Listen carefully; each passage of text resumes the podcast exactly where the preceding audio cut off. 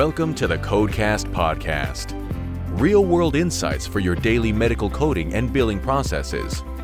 And now, here's your host, Terry Fletcher. Hello, everyone, and welcome to the Codecast Podcast today. My name is Terry Fletcher. So, we have hit a milestone. We have been around for five years now. We are close to a half a million listeners and it's it's so crazy to say that out loud. So thank you to each and every one of you. And I am just so excited that I was able to keep this going for five years and we'll keep it going for as long as you want to hear us. I should say us, I should say hear me talk about coding, billing, and reimbursement and compliance. But what I really enjoy about the Codecast is the fact that I've really talked to and met so many people, and I feel like I've encouraged my fellow consultants to open up their own and record their own podcasts. So um, I see them doing it. I'm very proud of them. You know, between Christine Hall and Jennifer McNamara, Sonal Patel, I mean, they all have these great you know spaces in the healthcare podcasting world.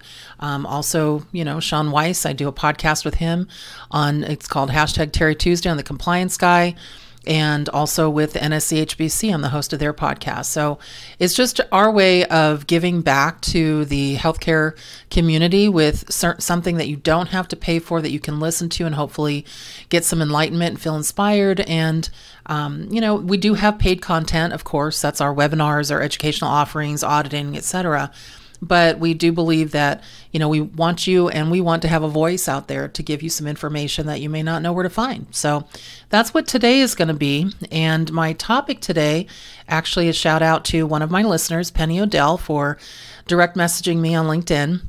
She asked if I could talk about something that has been very tough to understand, and that's understanding the preventative medicine codes.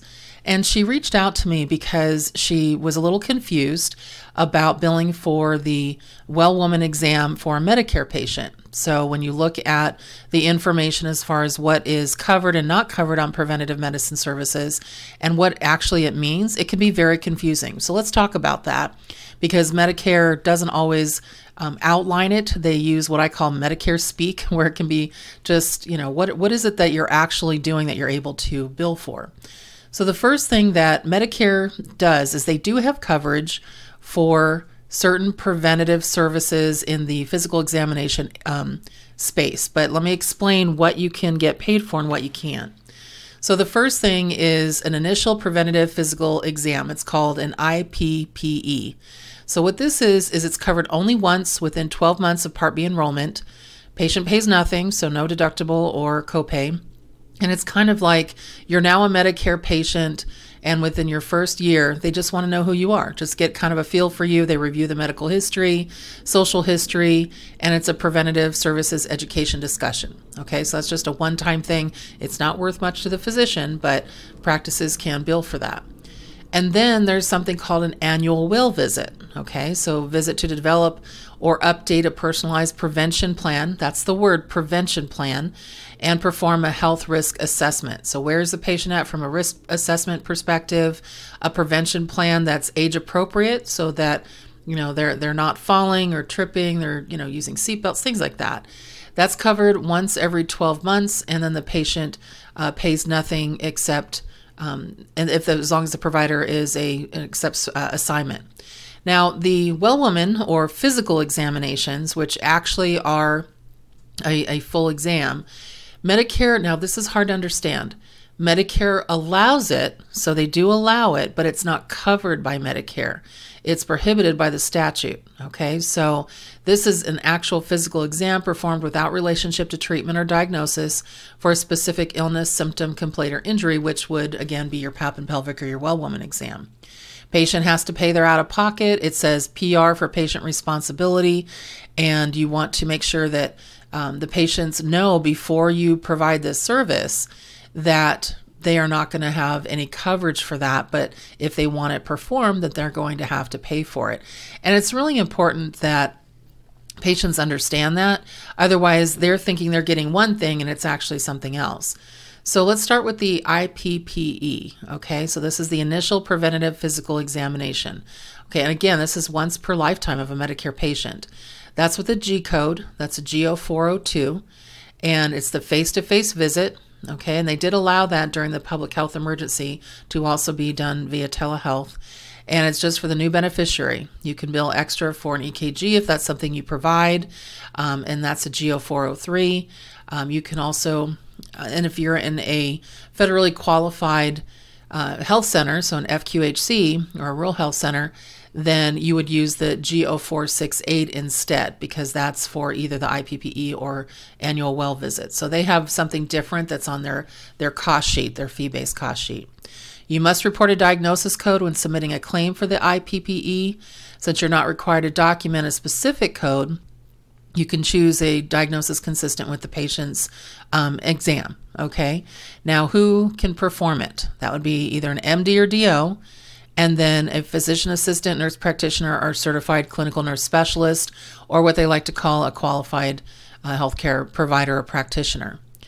Now, when you furnish a significant separate medically necessary E&M service along with the IPPE, then Medicare may also re- allow you to report the 99202 to 215. But remember, with the 25 modifier, if it's something medically necessary for an illness, or to prove they call it improve the functioning of a malformed body member, then you can bill for that. Do not upcode that way if it's truly just the initial assessment of your now Medicare because you switched from United Healthcare commercial plan and we just want to see where you're at as a Medicare patient. So make sure you're aware of some of those uh, of that. It's called an FAQ. Also, what other Part B Medicare uh, preventative services does Medicare actually pay under. Advanced care planning, that is um, another element possibly that you can use. Annual well visits, possibly uh, alcohol screenings and counseling. And there's a whole list that you can find on um, the Medicare or CMS.org site for that. So, is the IPPE the same as the beneficiary's yearly physical? No. So, it's not a routine physical. Okay. Some older adults may get periodic physicals from their physician or their you know uh, nurse practitioner this is what we call an introduction to medicare and covered benefits it focuses on health promotion disease prevention and it just helps beneficiaries stay well and so cms encourages physicians to perform this and get this provided um, are clinical lab tests part of the IPPE? No. You can also make appropriate referrals for that, um, or you can bill for that if it comes out of your um, if you, you do it in your office. Okay, so now let's take a look at what the annual well visit is because that's a bit that's a little bit different. So the annual well visit, when you get into that conversation, is establishing. So remember, the IPPE is reviewing the medical and social history. The initial annual well visit, the GO 438, that's establishing the medical family history, past medical surgical history, um, current medications and supplements, family history. So, one thing is to review it with attention to that's the IPPE, attention to risk factors. This is now establishing that and now understanding the patient's health risk factors. So, are there demographic data, self assessments of health status, psychosocial risks, behavioral health risks? Um, you know, activities of daily living, you know, or do they have trouble dressing or bathing or walking? Do they have OT or PT? Um, and any kind of risk factors for depression. You can also charge for something in addition to that depression screening. Um, and then also establish a list of current providers and suppliers involved in that patient's care as well. So it's a lot of more um, involved as far as what you're getting from that patient now that you've accepted them into your practice. Now, this is something that also cross kind of cross references from the IPPE to the initial annual well visit, if as far as the exam. So, it is height, weight, um, BMI, blood pressure, and other constitutional exam items as appropriate, and then also any cognitive impairment. But is it the full blown um, ex- physical exam? It is not. Because it's just the annual well visit. Remember, always keep in mind well visit, not sick appointment. If it's a sick appointment, then you would move on to other things and it would be an E&M service. Also, in the annual well visit, especially initial, you're establishing a written screening schedule, so a checklist for colon screening, um, possibly mammogram screening, um, aneurysm screening, things like that, and establish a list of risk factors and conditions um, which the patient can give that get that advice from you as a physician. There is not a again a physical exam included in this beyond the constitutional. Same with the IPPE. Now, what about the annual well visit that is the subsequent well visit, the GO 439? Uh, a question came up recently where there was an interview with the patient, they were establishing the information, and the patient already thought that they had an initial annual well visit and they didn't. So the doctor actually billed the GO 439, which is a subsequent annual well visit, and came back and asked me and said, Can I go back and bill the GO 438? Well, you can try, but this is going to be a real problem because then you've already said that you're billing subsequent. So you can try if they don't have a GO 438 on file because the patient was incorrect, by the way. Um, but I don't think that you can go back and then say this is initial after you've already said this is subsequent. It'd be really hard to go back. So now when you get into the subsequent, what is what would you include in this? So same thing that was in the initial, but instead of establishing, now you're updating. So before you establish that medical family history, now you're going to update that. And you're also going to review some of their health risk assessments. And we're talking about you know, can, are they shopping? Do they need housekeeping? Um, update the list of current providers um, update any kind of demographic data. You're still going to do a constitutional and cognitive impairment, just quick screening or exam. But again, the initial annual well visit established a written screening schedule. The subsequent annual well visit now updates the written screening schedule. Okay, and remember, these are only worth a few dollars. The subsequent is worth like $6. The uh, IPPE, I think, is worth 18 The initial annual well visit's worth 21 It's not worth a lot of money. So that's why they're saying we still want you to do it, but we, we you know, we're not paying, we're not paying an arm and a leg for this. Um, but it's the subsequent is about updating. The initial is about establishing. Now, what if the patient does come in for that pap and pelvic or for that specialized physical exam? You need to have a waiver signed, even though it's statutory not covered. Trust me, get a waiver signed, or at least a financial understanding agreement with the patient, especially with the No Surprise Act. Make sure they know that they're two different things. Say, this is what's covered for Medicare, and there is a packet that you can get out there for Medicare. They actually, just Google it and put um, you know, annual well visit information Medicare, and it'll bring you up their PDF on it. And you can hand those out to the patient. But let them know, you know, we'd like to do your annual physical or we'd like to do your pap and pelvic. Let them know that that is an additional cost that Medicare does not cover. Now, if they're Medicare Advantage, Medicare does cover that under Medicare Advantage. And one of the questions that um, you know that Penny had asked was of course wouldn't the physician of course do the the pelvic exam? Not when it comes to annual well because that's not what it is. It's preventative. So pap and pelvic yes even though that falls into a um, air quoting preventative service it's specific to the the gender of the patient the t- you know the type of the patient. It's it's a little bit different.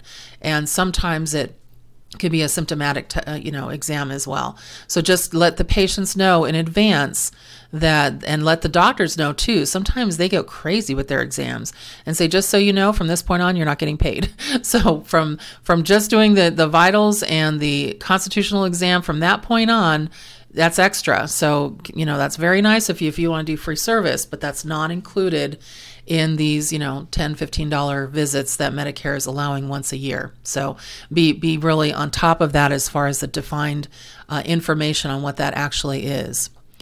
Okay i also wanted to talk about a couple things that have come up uh, in my kind of uh, coding corner questions lately that i haven't brought up in a while. And i had one come in and it was kind of an interesting question and different states handle this differently but it was on incident to, and the question was something with regard to x rays versus um, E&M services.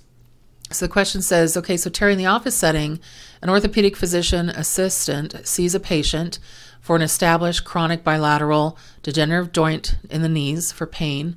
The PA performs an E&M, orders an X-ray, and the office performs a technical component of the X-ray. The PA interprets the X-ray and performs the therapeutic knee injections. Okay, couple things here. It says, and the orthopedic physician in the office is at the time, physician was at the office at the time of service, and they signed off on the PA's note. So, can everything be billed out under the under the physician? No.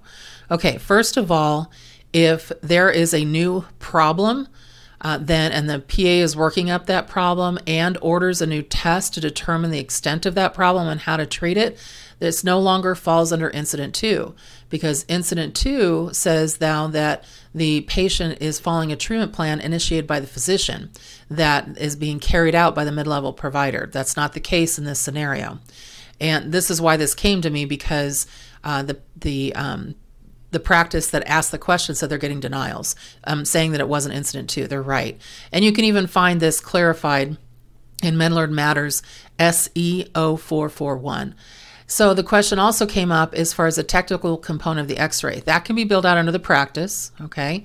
Now, the question about the PA interprets the x-ray, that's part of the E&M service. Only a physician, MD or DO, can or you know, radiologist can um, or orthopedic surgeon, primary care, whatever, but an MD or DO can actually do a formal interpretation of an x ray. The PA can use that x ray information that they found. They have the you know the skills to do that as part of their E&M data points. But as far as being the provider that provides the interpretation to be able to build the global of the x-ray that's not under the scope of their practice so their license. So um, be careful when you're thinking that's part of an incident to anything. You have to make sure that the physician's one is the one doing the um, the actual interpretation the formal interpretation of that x-ray. Otherwise you can only build a technical um, from an office perspective. So it doesn't matter if the doctor signs off on the note or not. It's about not just supervision, but also making sure that you qualify for the category of incident to. And if, as long as the initial information or the initial problem was um, initiated by the physician and then initial complaint, I should say, and then was carried out by the mid level on an established patient visit.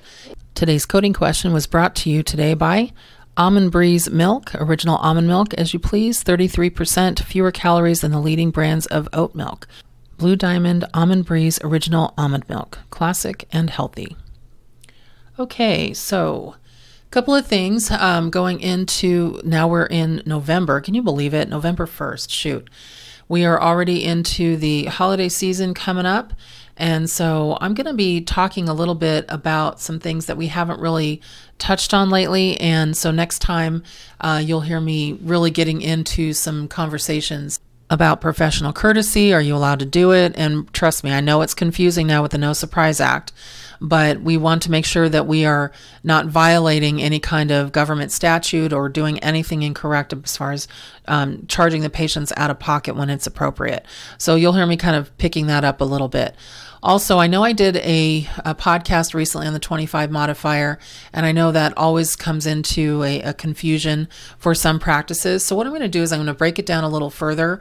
And the next time, I think I'm going to uh, talk about derm dermatology. And then after that, I'll talk about orthopedic when it's appropriate. I'll get into gastro. So, um, probably not consistently because you'll get sick of the 25 modifier, but I will put them in there um, maybe every other week just so that you can understand that for different specialties, it does have a kind of a different intent uh, and policy with that. So, we want to make sure that you have that.